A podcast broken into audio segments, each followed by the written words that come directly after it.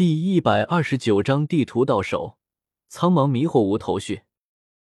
我到了茶餐厅门外，电话响了。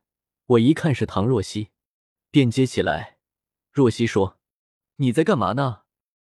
怎么像是在外面？”我说：“我是在外面，在楼下买点吃的。”若曦说：“哦，在哪啊？我来找你。我到我们家楼下了。”我晕了。若曦怎么悄悄回来了呀？我连忙说：“你吃饭了没？”若曦说：“吃了。”我说：“你先回去，我马上就回来的。”若曦说：“好。”我想完了，赶紧给王莹打电话，就和她说：“实在对不起，今天我必须回去，改天我请吃大餐，和她赔礼道歉。”我边拦的士边给王莹打电话。王莹说：“你到了。”我说谎说，实在对不起，我本来到了的，我媳妇刚刚回家去了，给我打电话说没带钥匙，我要回去一趟，要不我们改天再聚，我请你到旋转餐厅吃大餐，给你赔礼道歉。王莹淡淡的说：“行，那你回去吧。”的士在夜晚像野兽一般前行，城里的街道上车辆还很少，大多还没有返程。我突然想，这算是个什么事？和王莹吃个饭还偷偷摸摸，搞得像偷情似的。自己心里有鬼，才会做出这样不光明正大的事来。其实就和若曦说，再和王莹吃饭，吃完饭就回去，也说得过去。又想，还是说不过去，算了。转眼过了正月十五，农村人逐渐开始找事做。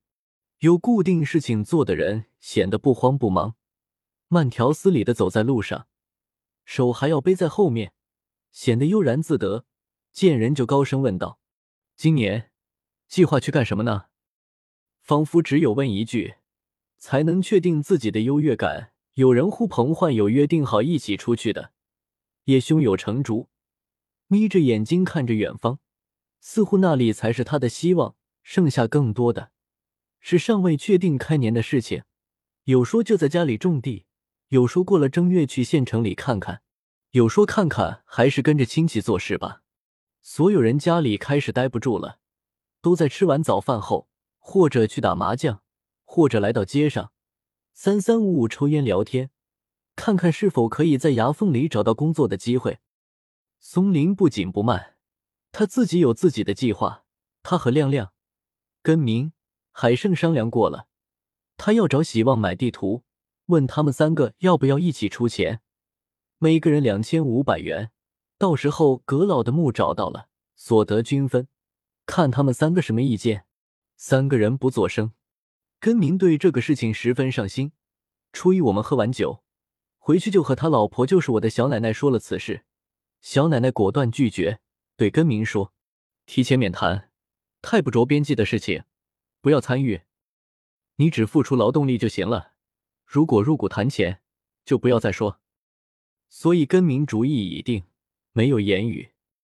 海胜实在没钱，赚几个钱都花了，没攒到钱，也曾孝顺了老母亲几千块，但是不好意思再要出来，所以也没吭声。亮亮本来有计划参与的，见根明和海胜没说话，以为他们等会儿会站起来表态，我们愿意，可是等了个无声。松林见了他们的态势，大概知道了个八九不离十，便说：“既然大家不愿意出钱，那我出钱去买，到时候出东西了，我要分大部分。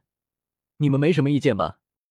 三个人再不出声，所以松林盖棺定论，宣布会议解散。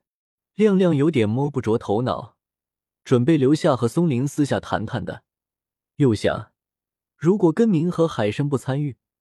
那他和松林两个人分摊，每个人出钱的金额急剧飙升到五千元，这可不是小数目了。所以他也狐疑着回家去了。松林虽然说的大气凛然，自己一个人出钱买地图，可是真正他们三个都不言语，然后离开了，留下了他一个人，又有点空空的失落，仿佛丢了什么东西一样。在家里思谋了几天，还是一个人去找了喜旺。把地图给买回来了，回来以后关门研究，那图上面的每一个墨水都是几百上千，比金子都贵重。第一次看，什么都没有看出个头绪。听到外面有动静，赶紧偷偷的放在箱子的角落，仿佛自己是一个贼。研究了两天，没有研究出了什么心得体会。松林看着地图上的图样，仿佛法国人到了印度，中国人到了阿拉伯，端详了半天，不由郁恼起来。只见地图上面是一座大山模样的地方，下面有一个山洞，巨石林立，一棵大树没有叶子，一只山羊没有胡子，一个人戴了斗笠，在一堆柴火跟前悠然抽旱烟。再往下是一条崎岖不平的小道，曲径通幽，消失在密林深处，几处小草让希望给画的乌漆墨黑。松林发怒道：“希望会不会画画呀？那原版地图是这样的吗？怎么像一幅泼墨山水画呢？”他原本不打算给盗墓队的其他人看的，但是自己看了两天，照着地图上的样子，从现实中找地方去比对，凭他多年以来对我们乡的熟悉，竟无一地方可以沾边。那个抽烟的人，应该是个守墓人。山上有个山洞。附近的山哪里有山洞呢？这里是沙石山，怎么会有山洞？有山洞也会在下雨的时候被雨水冲埋了。他计划拿去给许仙看，又怕许仙即使看穿了也不和他说实话，毕竟关系不是那么亲密。毕竟这是一万块钱，思来想去，还是决定给盗墓队的人分享一下。三个臭皮匠顶个诸葛亮，集思广益，分析一下。说不定七嘴八舌，就有一条说到了正点上了。他主意已定，出了门又觉得有点不舍，自己一万块钱买的东西，就这么和他们分享了。似乎这地图是他的女朋友。他先去了根明家，看见根明老婆正在院子里和一个陌生男人说话，还嘻嘻哈哈。松林看了半天，也没认出这男的是谁，想着等一会吧。几分钟后依然如故，他就直接奔进去，喊：“根明！”我小婶婶看到是松林，连忙招呼，对松林说：“根明不在家。”松林说：“去哪了？”小婶婶说：“理发去了，一会就回来。”松林哦了一下，看着陌生男人，问小婶婶：“这是？”小婶婶说。这是根明的一个远方亲戚，过来等根明合计，一起出去打工赚钱呢。松林说：“是客人啊，怎么不进屋去说呢？”